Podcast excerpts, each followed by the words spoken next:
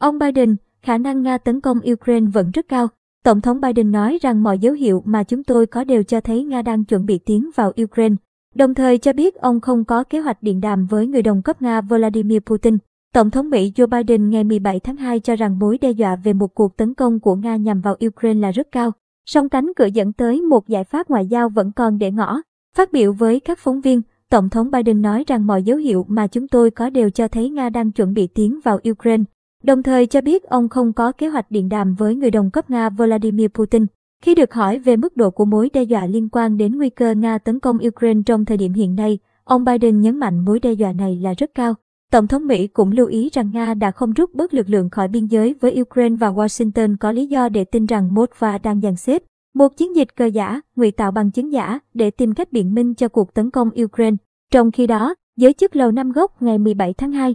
xác nhận những quân nhân cuối cùng trong số 4.700 binh sĩ Mỹ đã được triển khai tới Ba Lan để củng cố hệ thống phòng thủ của Tổ chức Hiệp ước Bắc Đại Tây Dương,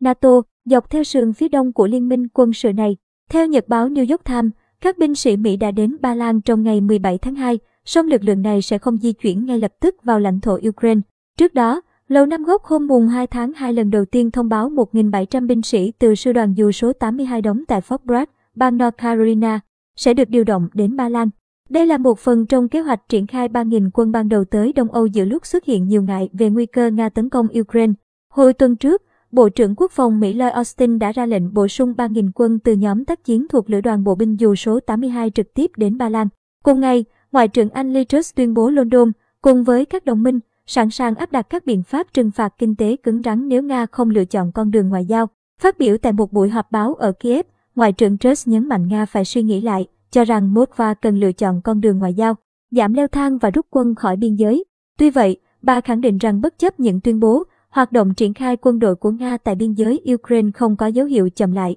Ngoại trưởng Anh nói, hiện tại, không có bằng chứng nào cho thấy lực lượng của họ đang rút lui và chúng ta cần Nga lùi bước. Cùng nhau, chúng ta có thể lật ngược tình thế trước hành vi của Nga và có thể xây dựng một tương lai an toàn hơn trên toàn châu Âu. Ngoại trưởng Truss cũng thông báo London sẽ tăng tài trợ cho các dự án cung cấp vũ khí phòng thủ và huấn luyện quân đội cho Ukraine từ mức 80 triệu bảng Anh lên mức 100 triệu bảng Anh. Về quan hệ đối tác ba bên giữa Anh, Ukraine và Ba Lan vừa được người đồng cấp Ukraine Dmytro Kuleba công bố. Bà Truss cho biết ba nước sẽ tăng cường hợp tác về quốc phòng, an ninh, trừng phạt, an ninh năng lượng và chống thông tin sai lệch.